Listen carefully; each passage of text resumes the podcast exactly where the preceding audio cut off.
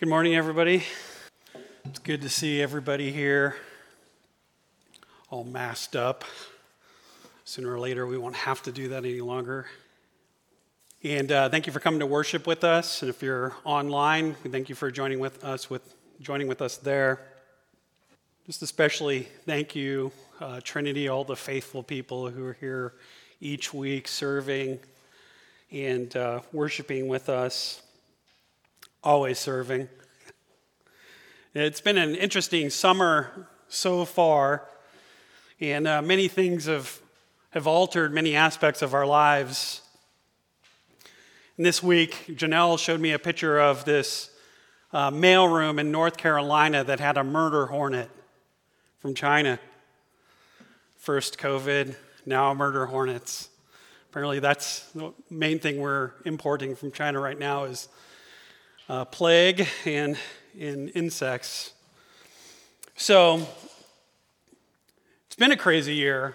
2020, it's, it's, uh, it's been a dumpster fire. and and uh, when we think about it, we think that this seems like just calamity after calamity. It's really a one of a kind year. But is it really? I mean, it, it is for us, right, in this particular moment, but is it, is it really? And if you've been around for a while, you've seen or heard of these problems before war, famine, natural disasters, disease, strife between races, tribes, people groups. I hate to say it, but this is the norm. We're not special. It's been the norm throughout time. The peace we sometimes seemingly have in the moment is just that it's fleeting, and it doesn't last. It never does. And that is why we believe in expositional preaching here at Trinity. When we travel through these passages looking at the original context and the original hearers, then applying the interpretation to our current age. And one of the things we should see is that those times are not so different from these times. The world situation is different, but the fall has made a lot of things the same. And one of the things we'll see in this passage today is that the situation is the same in Jerusalem. It is for Jesus. Jesus, for example, is a Jew living in an occupied country, occupied by the Romans. And in the midst of his life, he saw disease and politics, racism, tribalism, poverty, strife. And today, as we continue in the Gospel of Matthew, this gospel is filled with the story of hope for the hopeless, help for the helpless, strength for the weak, and mercy for the afflicted. Mercy for the afflicted then, and mercy for the afflicted now. And so let's take a look at this passage and see where we can find hope and peace for our lives now. Open your Bibles, please. Turn to Matthew chapter 21. And today we'll be looking at verses 12 through 22.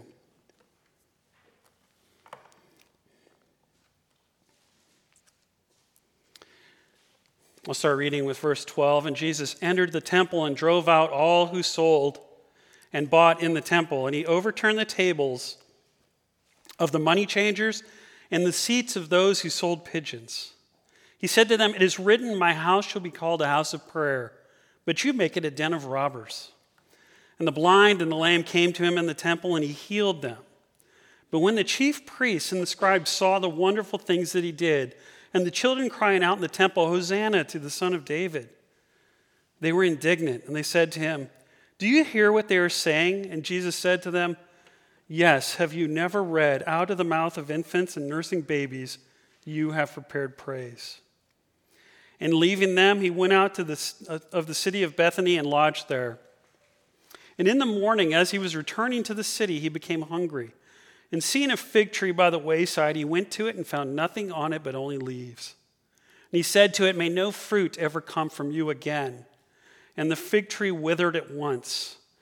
When the disciples saw it, they marveled, saying, How did the fig tree wither at once? And Jesus answered them, Truly I say to you, if you have faith and do not doubt, you will not only do what has been done to the fig tree, but even if you say to this mountain, Be taken up and thrown into the sea, it will happen.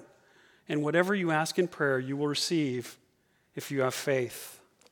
It's God's word for us today. Let's pray. Lord, you are such a, a good God. And in your word, you have given us hope for all these situations, for all our circumstances, and for all these calamities. We pray that you would give us eyes to see and ears to hear and minds to understand what you would have us learn from your word today. I pray all this in Jesus' name. Amen. So, friends, today's passage is one of the most memorable accounts in Jesus' ministry, and you can say that about almost every passage, but this is one of my favorites. And when pastors preach on this passage, the headline often reads Jesus gets mad, Jesus gets angry. It's usually righteous anger. That's how we, the word we put in front of anger that always means it's okay for us to do it some kind of clever title like How to Turn the Tables on Fruitless Fig Trees in Your Life. But, friends, if this is all we take away from this passage, then we have missed the mark. We have fallen short. What this passage tells us about the temple, it tells us about the temple and Jesus and the believers, and it has a lot of truth for us today. But be warned often when we talk about righteous anger, it's merely to justify our own unrighteous behavior. This is another reason we need Jesus as an intercessor. And even in our justified righteous anger, sin is crouching at the door.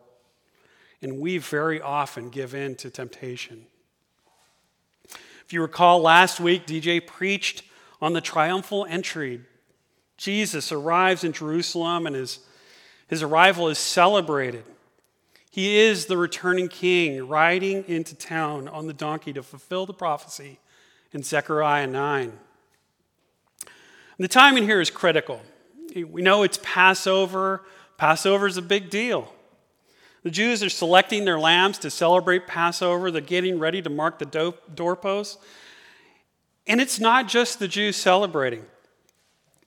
Others are on their way to Jerusalem to celebrate also.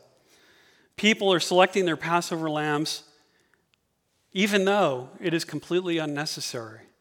Looking back, we see that Jesus is coming to become the Passover lamb. He's about to be that, a sacrifice that completely atones for all the sin. A blood sacrifice that is so much more sufficient than any lamb could ever be. This year, God is going to provide the spotless, unblemished lamb in his own Son. And his blood is going to save the Jews and the Gentiles from death. And this is where we've been heading through the whole book of Matthew. Up to this point, the king arriving, and Christ has to die. And scratch that. In fact, Christ has chosen to die. He will die by the very hands of the ones that are waiting for him. It's a joyful and tragic moment. The Jews welcome a king, but Jesus weeps because many who are going to accept him as king are going to reject him as servant.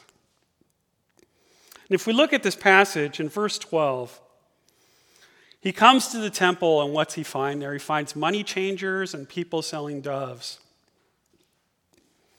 And who are these money changers? They are you may recall us talking about them before, but they're the people that are taking all this foreign coin and they're exchanging it for Jewish coin. And this foreign coin that often had the images of deities on it, being changed over for the shekel so they can pay the temple tax. Temple tax that comes to us from Exodus 30, where it says, Each one is numbered in the census shall give this half a shekel according to the shekel of the sanctuary. And you've probably heard before that this is roughly equivalent to two days' pay.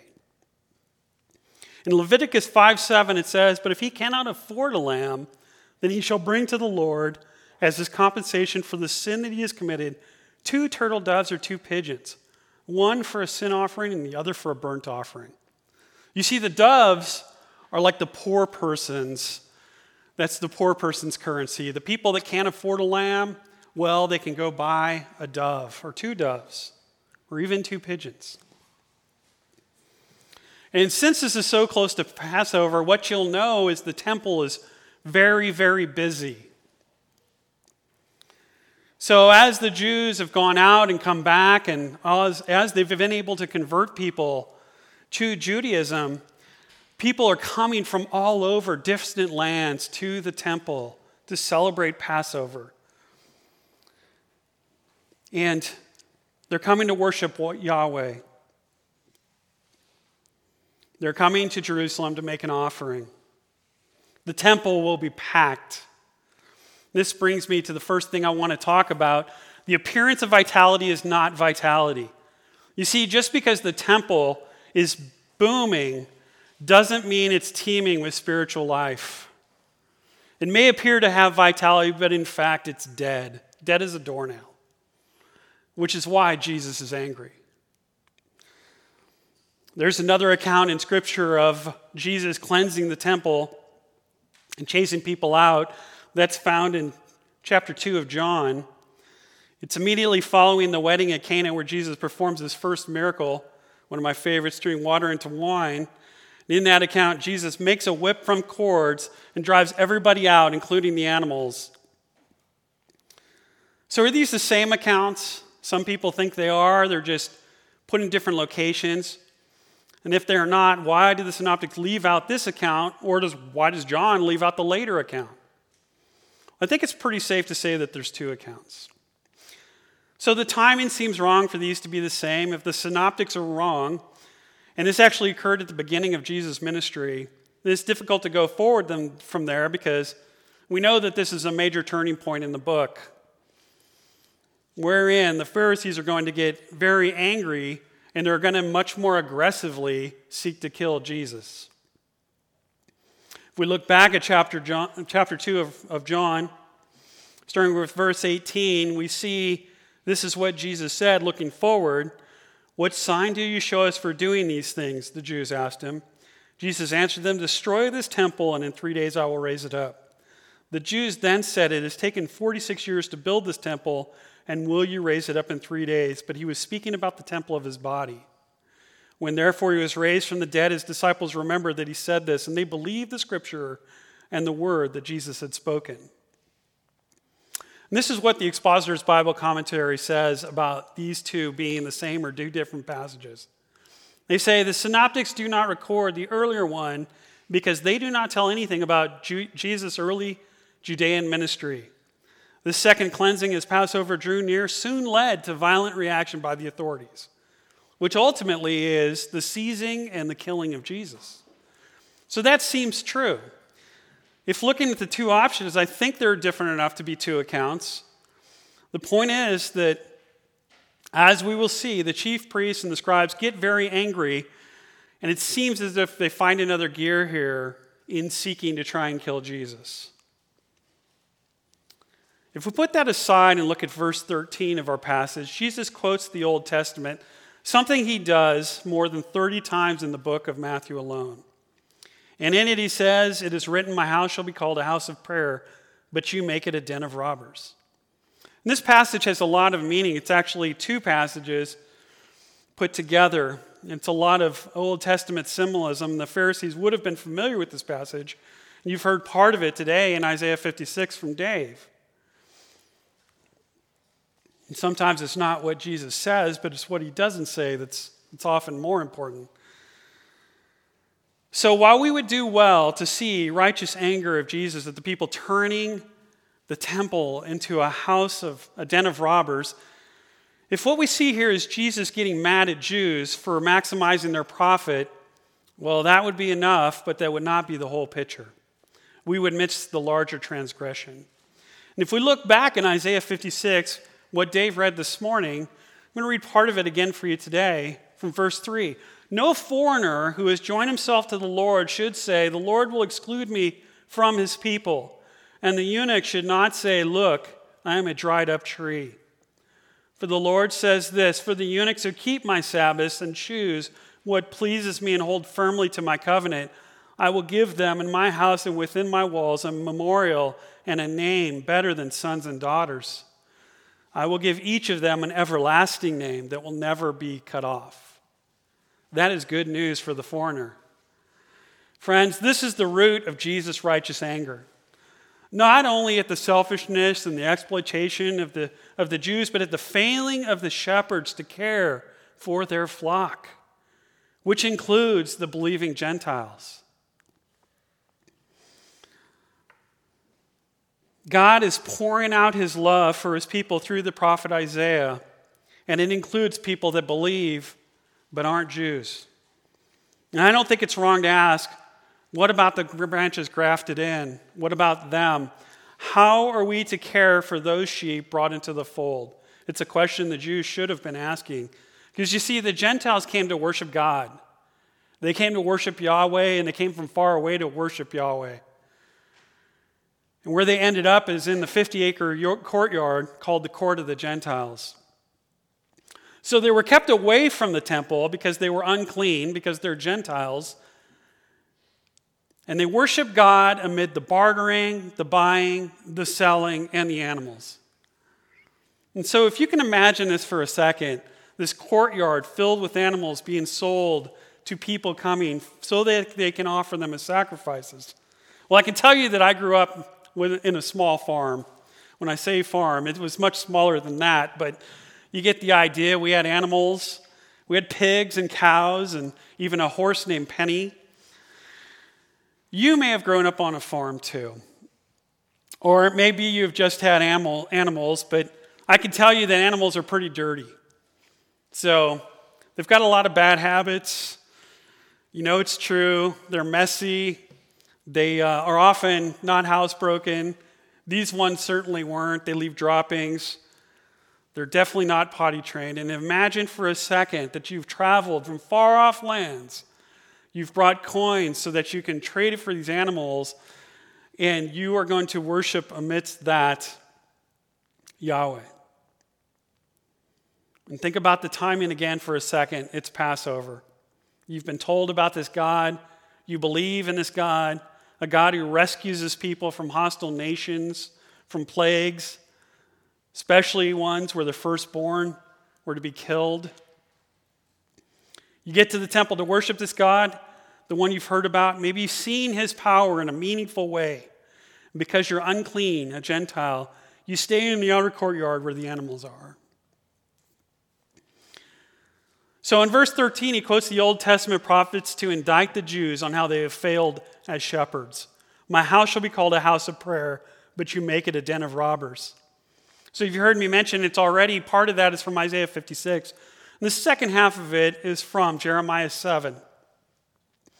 He uses these two to prove his point. Isaiah talks about care for the foreigners, and Jeremiah talks, after, talks about chasing after other things like foreign gods and then coming to the temple to worship. So, what had the Jews done wrong? Well, while keeping the law about sacrifices, they'd failed to keep the laws about loving their neighbors. They created barriers and obstacles and stumbling blocks, and they worshiped their identity as Jews instead of being salt and light. God had commanded them to point towards Him, not with their outward righteousness, but with their testimony of God's forgiveness and covenant faithfulness. And that happens through the sacrifice, and it looks towards the promise of a coming sacrificial lamb. The kind that God provides, the kind that gets caught in a thicket, saving a son named Isaac, or the kind that's hung on a cross. And this is a God that saves, but that's not a message they're preaching. Their gospel doesn't liberate anybody. So in verse 14, we see another example of the kind of people who do recognize the Messiah the blind and the lame, those with great need. You remember from, from DJ's sermon about the, the, the men waiting on the side of the road for Jesus to come along who he heals. And in this passage it says, And the blind and the lame came to him in the temple, and he healed them. But when the chief priests and the scribes saw the wonderful things that he did, and the children crying out in the temple, Hosanna to the Son of David, they were indignant. And they said to him, Do you hear what they are saying? And the people see this and respond to it by crying out, crying out, Save us now, Son of David. And the blind and the lame, they can't afford the temple tax. They can't afford a dove for offering. They're kept out of worship probably because of what they don't have, neglecting what they do have, which is what we all have the desire for God's mercy. So the blind come to him, and the lame come to him in the temple, and he heals them. And I don't know because it doesn't say, but I wonder how long it has been since the blind and the lame have been to the temple. If they'd been, it's only because they begged long enough to pay the temple tax, and that's unlikely. It's unlikely that they have probably even gotten through the temple steps. But Christ has come and they come to him, just like the blind men sitting by the roadside waiting for Christ to pass by. And he heals them. If you believe, if you have faith, waiting for that miracle may be all that you have. So it might be worth it to fight through the crowds, to get into the temple to find the Messiah. It might be the only thing you can possibly do. But it's definitely the best thing you can do. Finding Christ and submitting to Him is the best thing that you can do. And Jesus welcomes them into his family and tells them to come. And what is the reaction of the leaders? Well, when they saw the wonderful things he had done, they were indignant. They were angry, angry that Jesus removed the obstacles to the poor people coming to worship and then healing the blind and the lame. And see, this is why the temple needs cleansing. They shouldn't have been angry, they should have been grateful and worshipful and thankful and gracious and happy and merciful and all those things. Cleansing brings healing and restoration. When you cleanse a wound, this is what you do you cleanse it to remove all the infection that might cause it to fester. And that's exactly what the purpose of the cleansing of the temple is Jesus is removing all the infection from the temple, the rot that's in there. Jesus is taking it out. These people cries, cry out, Save us now, son of David. And we see Jesus quoting the Old Testament again, Psalm 8 2, about the mouths of infants and nursing babes. But he omits the next line, which would have been so good if he hadn't, but if you read ahead in Psalm 8:2, you have established a stronghold, an account of your adversaries, in order to silence the enemy and the avenger. He admits it because it's self evident. Jesus is the stronghold that's been established to silence the enemies. Listen, we are no longer under the law. Even reading about the law should point us to Christ. And I want to read this to you. It's theologian Bob Hoekstra. He defines this relationship between the law and the tutor.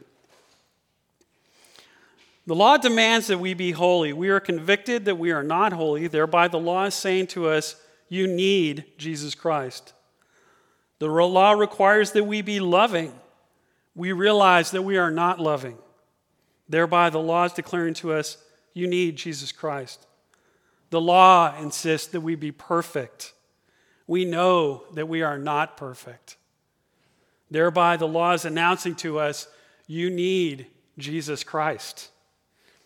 In this process, the law functions as the tutor or the schoolmaster, instructing people of their need for that which only Christ can provide through his grace.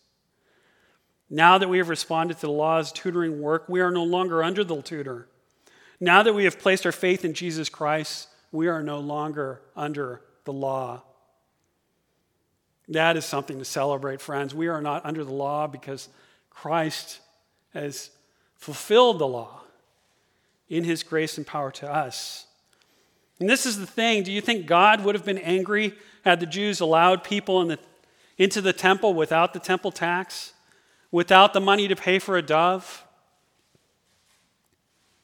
Do you think he would have been more angry at letting people, poor people into worship or to making atonement into a business? Making God's mercy into a transaction?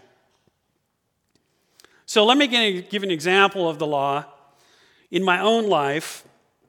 So the American with Disabilities Act requires that of so many handicapped spaces, there are a couple set aside for van lifts. So, out of, I think it's six handicapped spaces, you have to have one that's set aside for people that, have, that are confined to a wheelchair and have a lift on their van. These spaces are extra wide to accommodate the lift going up and down. So, we have several of these where I work. It's often enforced by the police. Many times, people park in those spaces that don't have the lift. The sign specifically says van lift only. So when people park there without the lift, they're in violation of the law. Could be an $80 fine, just so you know. So, we often have people park there, and this one day, this one gentleman, came down to my office, and he was in a wheelchair. And he had a ticket for parking in a van lift space.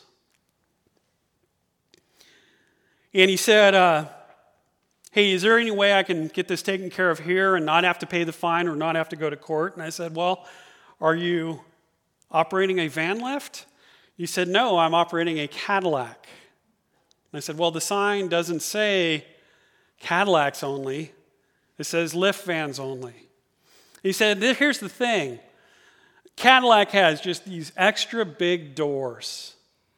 And I'm confined to a wheelchair, and I have this ultralight wheelchair I keep behind my seat but I can't park in a regular space when people park next to me. I can't get my door open wide enough to pull the seat forward, to pull the wheelchair out from behind it, and then scooch over into the wheelchair because Cadillacs also are low to the ground. So that's what I do. I park in the lift van space. I put my door open as wide as it can go. I pull a wheelchair out, and then I scooch over. So technically, you didn't have a lift he didn't have a lift van, he had a Cadillac. But see, the law is meant to discourage or constrain people from parking in the space. That is the intent of the law. But if the law is applied literally, then the law, which is meant to be a constraint on others, becomes a hindrance to those it was created to assist. And this is the case of the Mosaic Law.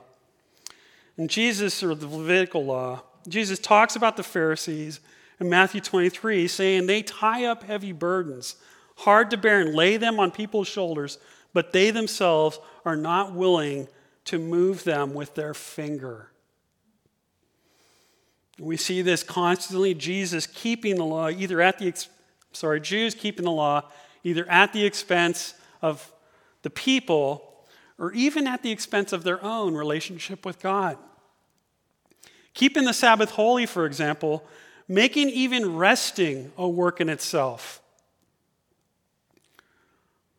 And not to take away from how we can do that too, but we can add so many conditions and requirements to grace that we continually practically operate as if we aren't saved at all, as if we have to earn grace, as if we have to work to remain in God's love.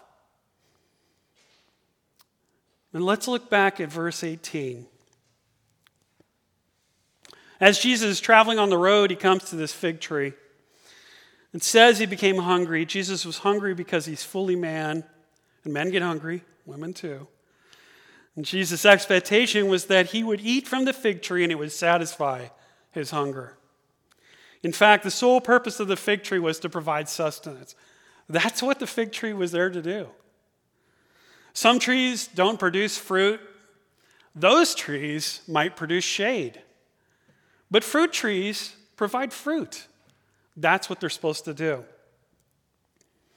Jesus finds is that this tree has no fruit. This tree can't sustain him, it can't satisfy him. and he can't feed him, and he curses it. And the second thing I want us to see is the truth about absent fruit and withered trees. So while Jesus curses a fig tree without fruit, really, he just makes its outward appearance reflect its inward reality, right? There's something wrong with this tree. Like the temple, it may have the appearance of vitality, but it's dead. If it has no fruit, it's not fulfilling its one purpose in life to provide life, to provide sustenance. This is what Spurgeon said Our Lord, when he came to it, found nothing thereon but leaves only. It had overleaped the needful first stage of putting forth green figs and had rushed into fruitlessness. It was great at wood and leaf, but worthless for fruit.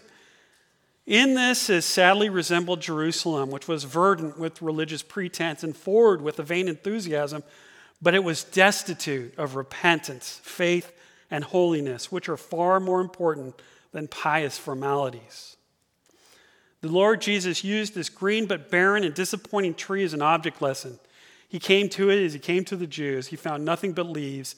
He condemned it to perpetual fruitlessness. You see, the fig tree had to die.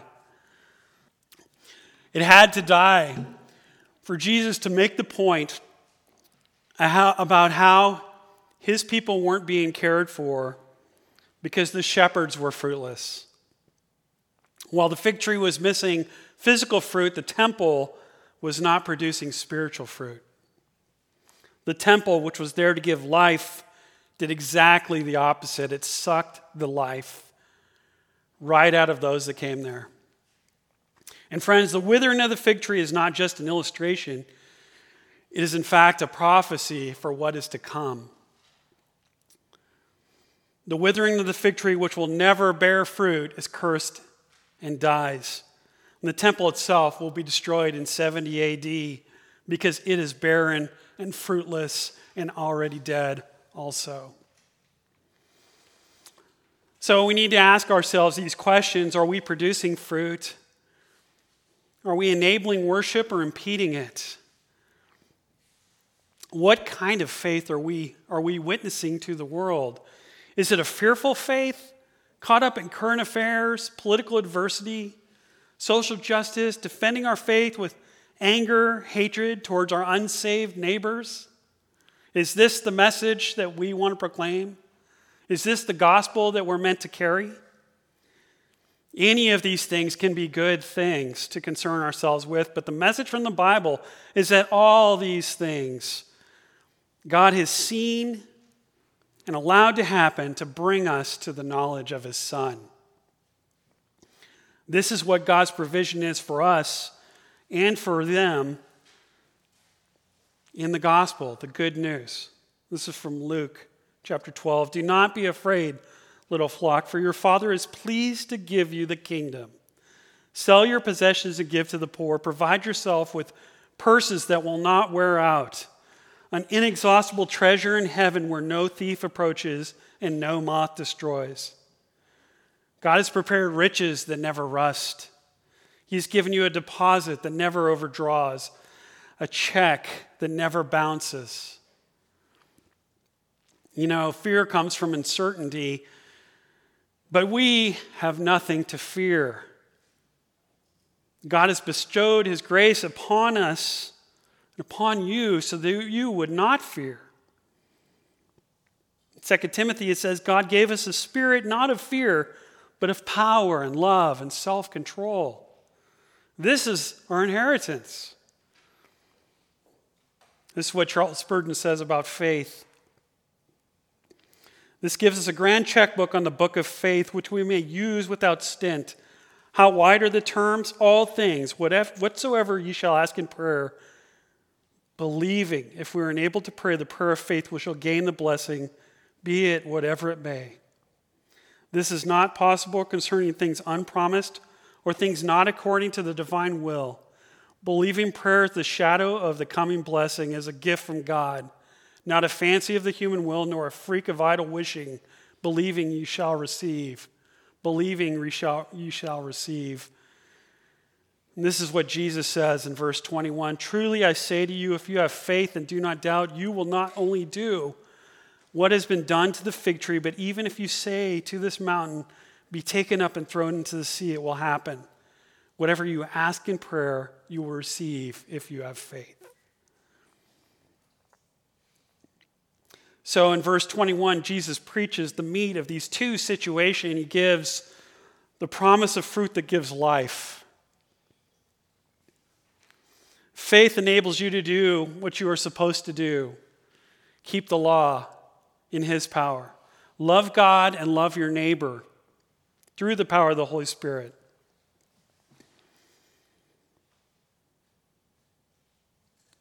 Barren, fruitless fig trees will wither before you, mountains will move out of your way. You will bear fruit. 1 Corinthians 15 3 says, If I delivered to you as of first importance what I also received that Christ died for our sins in accordance with the scripture, that he was buried, that he was raised on the third day. Of first importance is a gospel that witnesses faith in Christ and delivers a message that answers this cry Save us now, son of David. The answer is He has saved you. You have nothing to fear. What should we be preaching from our pulpit in our church? Well, we should be sowing seed, and I'm glad that this pulpit has been one of hopefulness centered on the centrality of Christ and his sacrifice, his identity, and how we can use our platform, especially this small one, to proclaim his faithfulness, his sacrifice, as words of life to you. He wants you to be part of that mission too. He has called us all to help expand his territory to give him glory. Only you can do that because you are a unique creation that he has created for a specific mission. God did not make a mistake in choosing you. And he asks us to love him and love our neighbors, even when it comes as a cost, whether that's our own pride, our own comfort, Love the person sitting next to you or behind you or across from you, not because they love you especially well, but because you're called to do that. That is your charge as a child of God to be salt and light in this generation. And in so doing, guard the good deposit entrusted to you.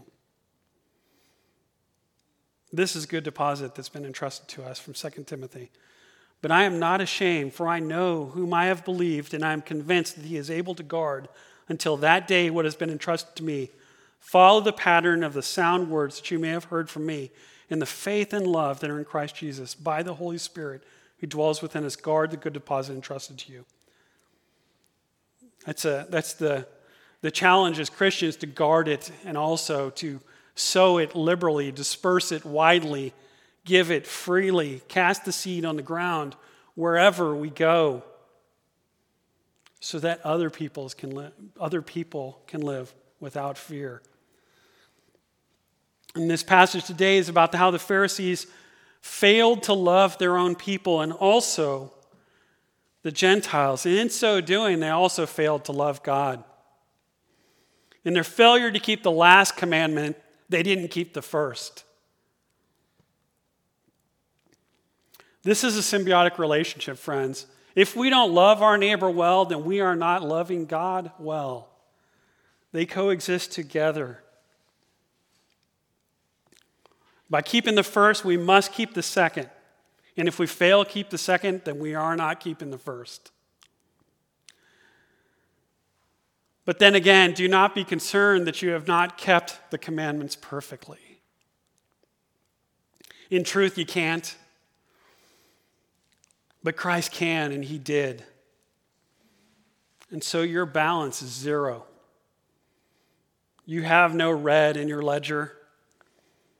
And justification is the wiping out of that sin debt and the imputation of Christ's perfect righteousness on your behalf.